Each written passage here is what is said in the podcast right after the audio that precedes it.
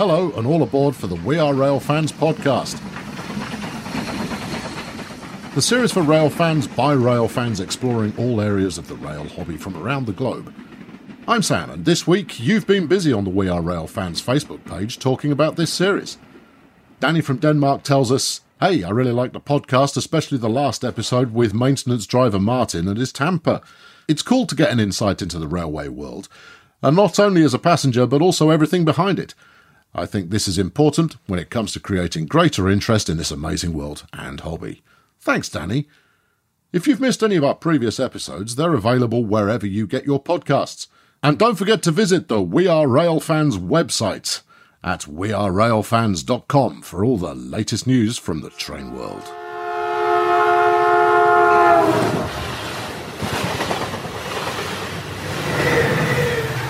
So far this series, we've been on an H S T, we've been to Denmark to ride on the Lint forty-one, and we've driven a virtual train. In the last episode, I asked you to let me know what your favourite locomotive is, and we've had a brilliant response from you. Bear from the U K says, "My favourite train is the Class thirty-seven, number six one zero. I saw it at Lockerbie Station on the fourth of August. Isaac's been in touch to tell us that his favourite locos are Class forty-sevens, and he last saw one on the eighth of August. Emil from Denmark thinks D S B Class S A is his favourite train. He says the last time he saw one was a couple of days ago. M S Calliwell from the U S A says, "I love Frisco sixteen thirty. Saw her run on July third at Union, Illinois." And Noah added that his favourite locomotive is the Litra M E, operated by D S B. Thanks for all those messages. Great to hear from you, and it's brilliant to find out how far around the world this podcast is reaching.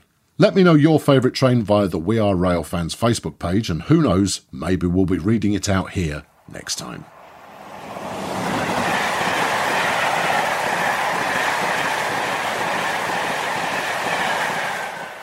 Now, the locomotive drivers we've spoken to so far in this series have all been professionals, driving equipment after many months, if not years, of training.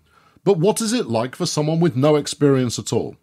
Last month, web editor for the We Are Railfans website, Joe Rogers, got his first taste of driving a steam locomotive on an active heritage railway.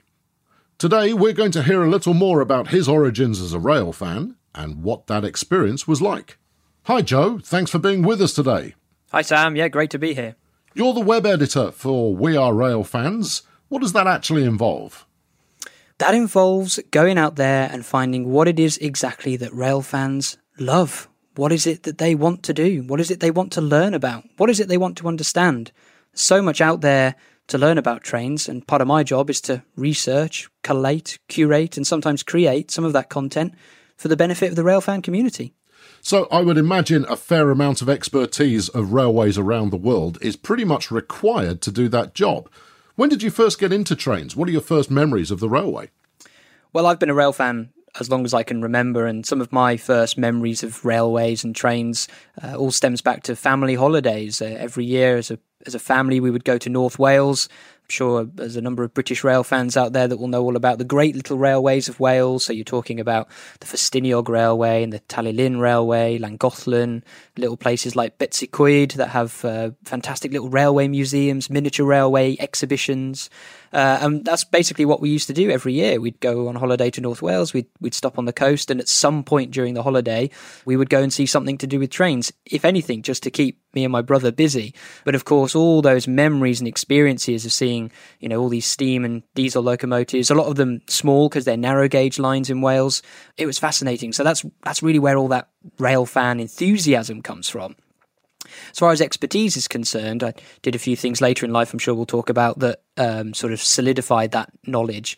But as that knowledge has grown, I have gone on to appreciate railroads and railways in, in different countries. So uh, particular area of fascination for me is railroading in the United States. I've never been to America. I've never been to the United States, but everything you see and learn through some of the articles, obviously, we have contributed to the website, is incredible. You know, the size of the locomotives, the length of the consists, the the many hundreds and thousands of miles that the, the tracks go across the whole continent.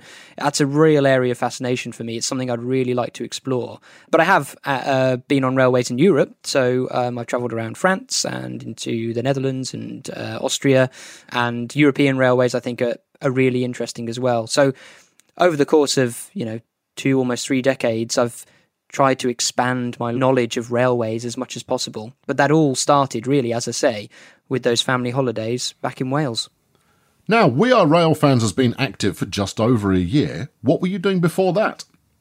So obviously it's everyone's dream to do what they love. And uh, having been a rail fan and had all those memories of those holidays in Wales, um, it would be great if one day I could actually work with railways. And fortunately, I got my chance to do that. A few years ago, uh, I got the chance to work for a company called Pico. Modellers, any modellers that are listening will know of Pico. They're the world's foremost manufacturer of model railway track, and they export that track all over the world to the United States and Australia and Germany.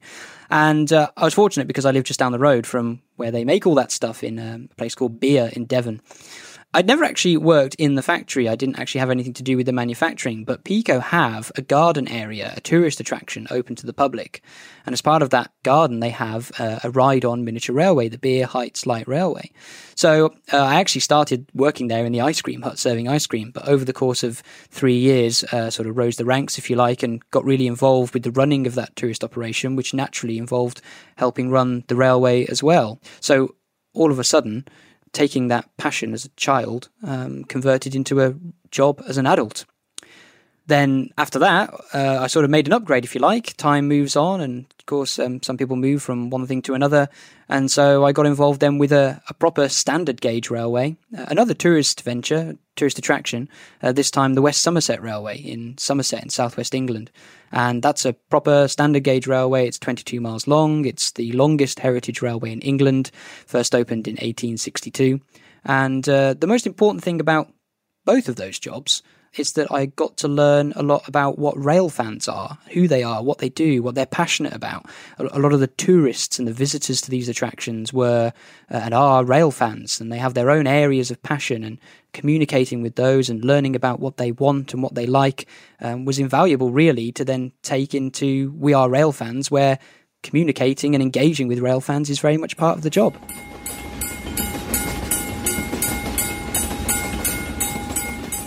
You're listening to the We Are Rail Fans podcast. I'm Sam, and today's guest is Joe, the web editor from the We Are Rail Fans website. And Joe, you're here today to talk about a very special day in your life, the day you got to drive a train. But before we hear about that, had you driven anything train-related before? Yeah, so I mentioned my time at Pico earlier and the little ride on railway they had there. And of course, when you're working somewhere like that for three years, it's very difficult to uh, pass the opportunity to have a go yourself. So I was very fortunate one day I got the chance to drive one of their locomotives. Now that railway, it's a miniature railway, it's seven and a quarter inch gauge. So uh, it's what people would describe really as like a garden railway. And that's kind of what it is, because it goes around the gardens at just, just above where the factory is. The locomotive I got a chance to drive was called Dicky. It's an oh four two locomotive uh, built in nineteen seventy-six. And the interesting thing about miniature locomotives and miniature railways is there is no fireman and driver, like on a traditional full-scale steam locomotive. One person has to do both jobs because it's so small. You're literally sat sort of on the locomotive, if you like. It's got a, it's got a firebox. It's got a boiler. It's a proper steam locomotive, just like a full-scale one, just miniaturized. So you've got to shovel the coal into the firebox, as well as operate the regulator and the brakes and, and all that kind of thing. So you've actually got to do more with a miniature locomotive than you have on a full-scale locomotive. And yeah, I was amazed to get a chance to do that. The Beer Heights Light Railway actually is one of the larger seven and a quarter inch gauge railways in England. And um, it was very, very exciting. Uh, also a little bit scary. It's a lot of responsibility, particularly when you're going up and down gradients. Gradients are obviously accentuated much more with a miniature locomotive. It's less powerful. And of course, I wasn't hauling passengers or anything. It'd be far too dangerous to let a novice do that. So it was just an empty stock. And I went round a couple of times and had a sort of terrified but also delighted uh, smile on my face going round, having to, you know, work all these different things at once. So that was the first taste I had at actually operating anything to do with a railway, albeit um, quite small and, and miniature. So did that experience of working in miniature prepare you for working on a full-size steam locomotive? It did and it didn't. It did in that the general concept of operating a locomotive was sort of ingrained in that experience. You know, you got a taste for the responsibility. Uh, you got a taste for actually what the components are that operate a locomotive. I'd never done anything like that before, so I didn't know what the reverser was. I didn't know what the regulator was. Um, for those that don't know, the reverser obviously changes your direction of travel, a bit like a sort of gear stick, if you like, and the regulator is basically the throttle. So just knowing those pieces of information, exactly what did what, that was very valuable and, and would be relevant to driving a full-size steam locomotive. What really did help was actually another experience I had driving uh, another small locomotive, this time standard gauge, but on an industrial railway. So um, this was actually just a straight up and down piece of track, nothing exciting, nothing complicated. This was a few years later. Uh, I got the chance to just uh, shunt a little locomotive up and down uh, that straight bit of track. And that was a bit more relevant and a bit closer to the real thing, in that it was a, it was a bigger locomotive, as I say, standard gauge, but still a very small industrial loco. You got a bit more of a feel about sort of standing up high and letting the firemen do their thing, putting the coal in the firebox, because that's their responsibility. You're just there to operate the regulator, to look out the window, to blow the whistle and and decide where you're going. So that was a bit more relevant, but still not quite the real thing. It was closed off, it was restricted, it was just going forwards and backwards. It wasn't particularly um, exciting, so to speak. So that experience actually was more relevant to the later experience, which we'll come on to, about actually driving a steam locomotive for the for the first time. So far, Joe, you've only alluded to what kind of trains you actually drove. Uh, we've got a fairly expert listening audience here. I'm sure you can go into a little bit more depth. Did the train have a name? I mean, uh, what what exactly were you driving? Of course, yeah. So uh, a lot of people will, will know Andrew Barclay locomotives. They were a company that made these very small industrial locomotives. And uh, as I say, that next step up on this closed off bit of track, this was actually an oh four oh uh, Andrew Barclay industrial loco, built in about nineteen twenty. It was called Lady Nan, and it was the guy that owns a locomotive. He was the one actually instructing me, saying, you know, don't put your hands here, and this is the regulator and this is the reverser. So yeah, totally different to the miniature railway, because it was standard gauge and a very old, very old locomotive. You know, as I say, that miniature loco was from nineteen seventy-six. This was from nineteen twenty, a much older, much more fragile piece of equipment, and therefore, you know, great privilege to be able to operate. So did they just let you tip up and have a go? What were the steps you had to go through in order to uh, to get the team to trust you to take this on?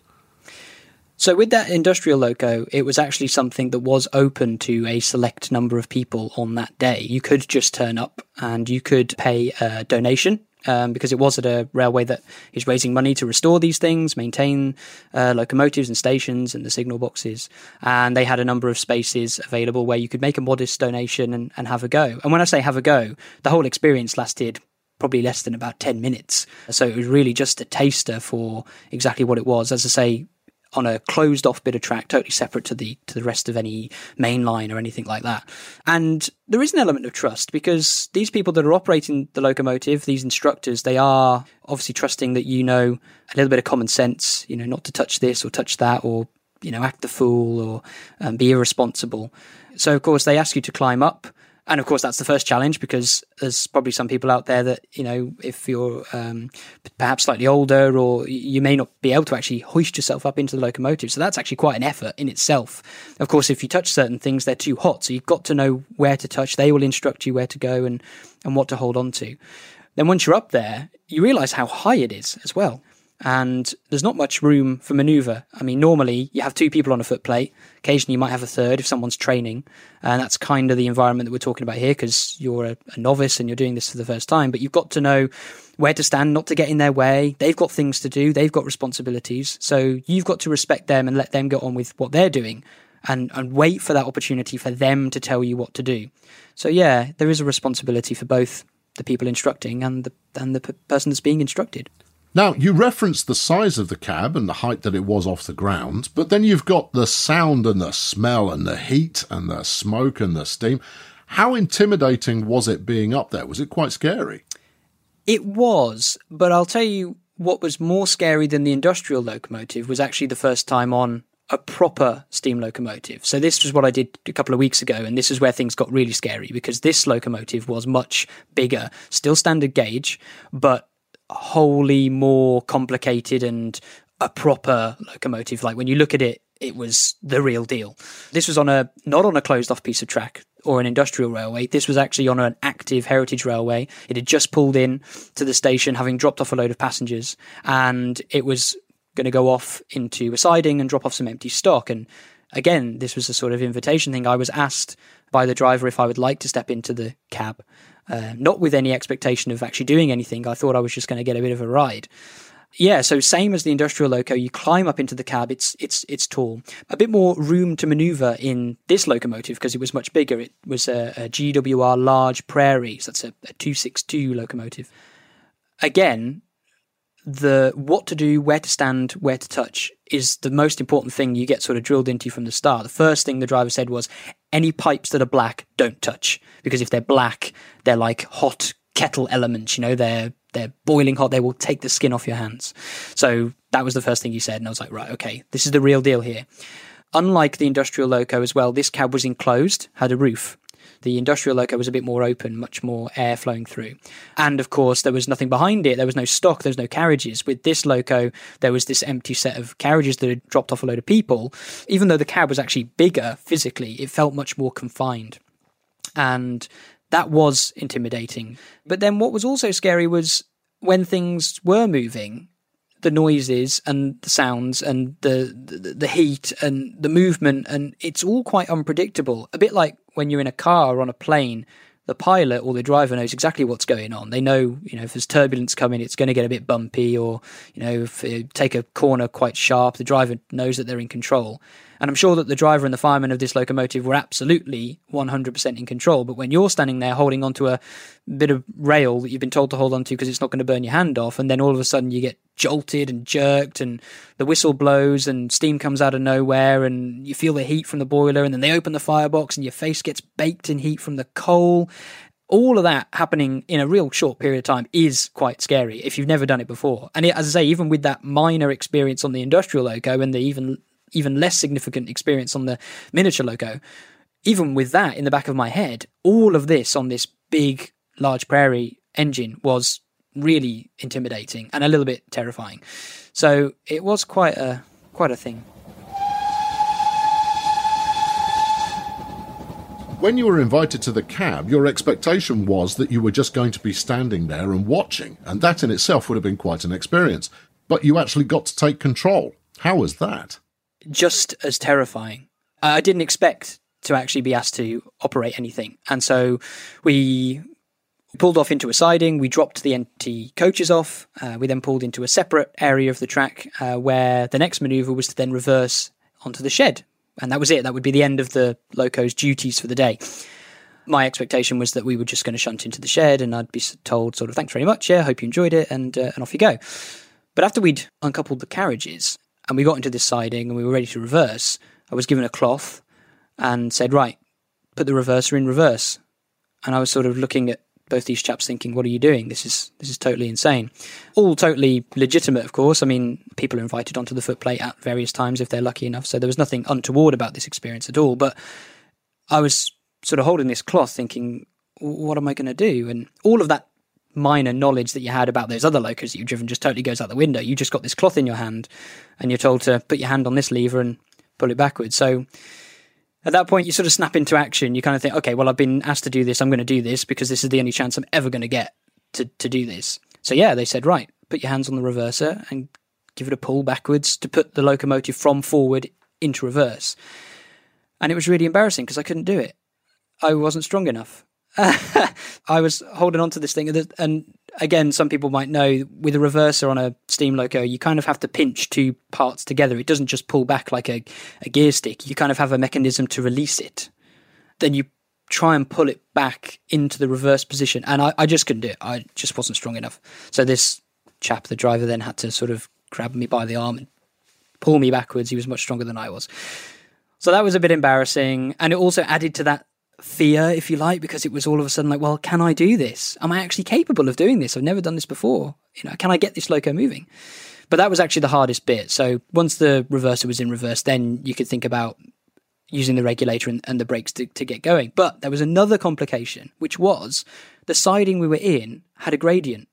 So if I'd have just let the brakes off, we'd have rolled forward into the buffers, which again is a terrifying prospect and not something that you really want to do the first time you're driving a steam locomotive. So I actually had to do a reverse hill start as the first thing I'd ever done in a full-size steam loco. So that involved letting the brakes off at the same time applying the regulator with the reverser in reverse so that the loco would go backwards, much like a hill start in a car. You're sort of coming off the clutch and letting off the handbrake at the same time so that you go forward without rolling backwards down the hill.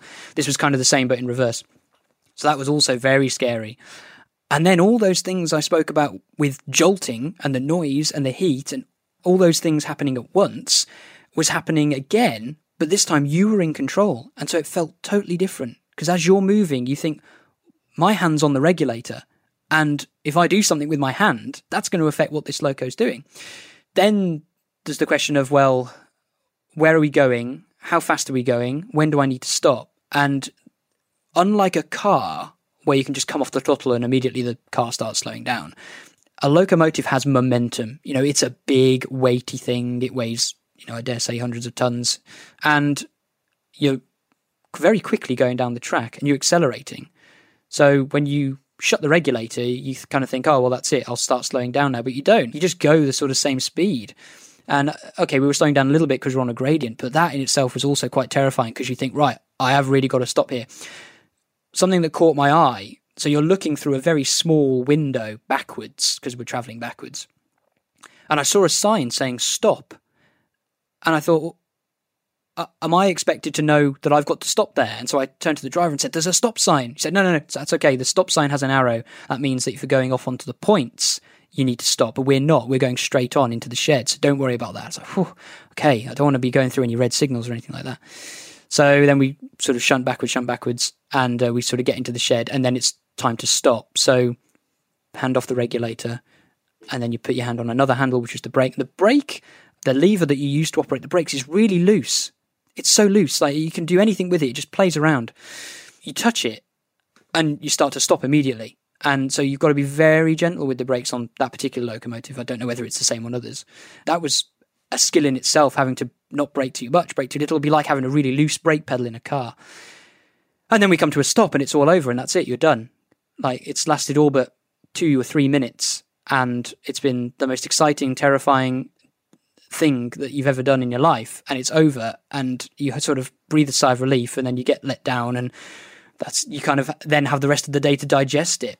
But yeah, it, I didn't expect to be ever in the controls of that locomotive on that day. I thought it would just be a very privileged cab ride for five minutes or so. And actually being asked to operate it, um, being given that chance, was just incredible. That sounds like a dream come true for any rail fan. Has that now satisfied you for the rest of your life? That's a thing you've done, you've ticked that box, or has it given you the bug to do more? I'd love to do more. I'd love to do more, and if I was ever given the chance to do anything like that again, I would break someone's arm off to do it. Like it, I, it was just incredible. It was the realisation of a childhood dream. Those holidays back in Wales seem like such a long time ago, but if you told the little three, four, five-year-old Joe that in however many years' time he'd get the chance to actually operate one of these things properly, he'd be jumping up and down on the platform as as I was afterwards. You know, just with all that adrenaline pumping. So yeah, I would love to do something like that again. In terms of catching the bug, you have to understand that these opportunities don't come around very often. Yes, you can volunteer. Yes, you can go into, into a career driving locomotives. Of course, none of them are steam these days. They're all diesel and electric. But I'd love to do it again. And I'd love to do it again more often. And I'd love to try something different. I'd love to try a bigger locomotive. I'd love to try a diesel locomotive. I'd love to try electric. I'd love to, you know, do something meaningful like shunting or, you know, dare I say even... Uh, a passenger train or something. Your brain runs away with you. You think about all these different things that you could do now. Now you've had this taste, and of course you have to rein yourself in a little bit, because to do it properly there is training. You know, you do have to know what you're doing. You do have to be signed off. You do have to pass exams. But yeah, I would, I'd love to have a go again. It was, it was amazing, and it was something I'll remember for the rest of my life. So you already volunteer at a heritage railway. let's say I wanted to get involved, I want to have the experience you just had uh, on a formalised basis, what would I need to do uh, upon joining a heritage railway to, to get elevated to the point at which they'd turn me loose, which might not be the best idea? So the traditional sort of path, if you like, and we're not just talking about volunteering here, back in the days of British Rail and the Big Four and Uh, you know, sort of pre-war, when steam locomotives were regularly in operation, the path was, I'm going to simplify this, but it, it was cleaner, fireman, engineman. So you'd start off as a locomotive cleaner. After so many years training and, and learning all that knowledge, you then became a fireman. Uh, and then with all that footplate experience being a fireman, you, you then might get the chance to become a driver. It's kind of the same with volunteering. So there's loads of heritage railways out there, not just in Britain, but in Europe and heritage railroads in America. And the process, you do have to start at the bottom because there is a lot to learn. And it does take many years. If you want to become a regular locomotive driver, not just a one-off five-minute experience, you do have to learn all that information and, and all that knowledge as you would if you were working on a railway full-time back in the day. So volunteering for a heritage railway and saying you'd like to be a cleaner, a locomotive cleaner, and then eventually rising the ranks to become a fireman and a driver is the best way to do it. It's the most formal way of doing it. And it's the way of doing it that's going to get you the most relevant experience, because you are going to rise those ranks very much the same way that, that someone would have done fifty, sixty, seventy, a hundred years ago. That sounds great if you've decided that actually you would really like to pursue driving one of these beasts on a regular basis. But what if someone wanted to just give it a go? Is there actually the opportunity to have an experience like you described just now? Yes. So as part of their many income streams that they have to keep running, heritage railways often provide engine courses where you can sometimes spend an entire day, uh, the life of an engine driver or the life of a fireman. And uh, for people that don't necessarily want to do it sort of full time, or um, they don't have the time maybe to offer all those voluntary hours. Uh, that is something that you can do. And it's really important. It's a really important way for heritage railways to make money. So yeah, I mean, anyone can get involved and do this. As you said, there's the sort of volunteer route, which is more long term, or you can just pay some money and do it for a couple of hours.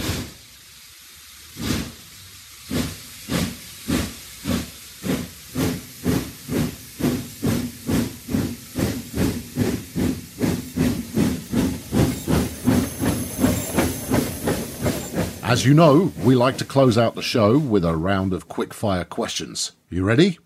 I am. Fire away. So, what's your favourite train? So, having just talked about all those fantastic things with steam locomotives, actually, some of my favourite locomotives are diesels. And I quite like Class thirty-three locomotives. They're nicknamed Cromptons. And when I was working on the West Somerset Railway, I got to see them all the time. So, they're my favourites. I think we might already know the answer to this one, but if you had to choose between steam, diesel or modern trains, what would you go for? I, I like diesels. I really like diesels. I, I, I can appreciate all three forms of traction, but diesels for me I think are the ones I'd have to pick. Is there one train you wished you'd seen live? Oh, that's a good question. I'd have loved to have seen something like Mallard, you know. I know a lot, that's a sort of generic, quite a common, uh, commonly picked locomotive if you like, but the speed. I've never seen a steam locomotive at speed. And of course, if you're going to see a steam locomotive at speed, you might as well see the fastest one. So I'd love to see an A four. I'd love to see Mallard going full chat down the main line. That would be great. Do you have a favourite country to travel by rail in? I love travelling the breadth and depth and width and length of Britain. I've done it for many years. I'll continue to do it for as long as I can.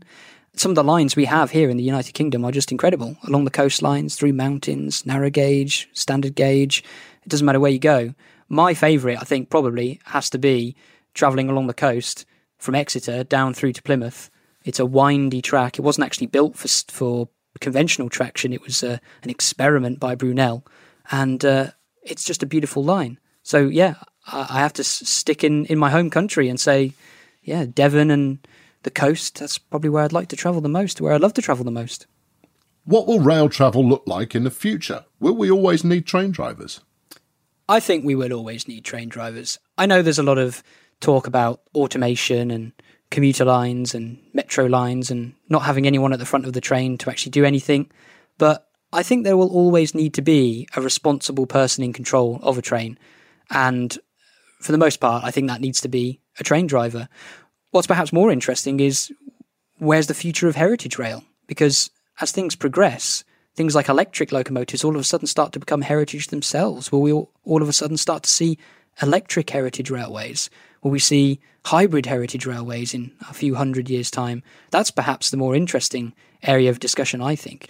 But yeah, I think there will always need to be train drivers. Joe, thanks a lot for coming in on the podcast. It's been really interesting to hear what a one-off experience driving a steam train can be like. And if, like Joe, you've got your own train stories about how and when you fell in love with rail, or perhaps you want to tell us about your favourite railway journey you've ever been on, then please send me a message and we might be reading out your comments down the track. And if you are enjoying this series, please do let us know via we are railfans dot com or use the We Are Railfans Facebook page. We'll be back with another episode as soon as the signal changes. This has been a Listen production. Thanks for travelling with us today, and if you wouldn't mind, please ensure you have all your belongings with you before you leave the show. We'll catch you next time.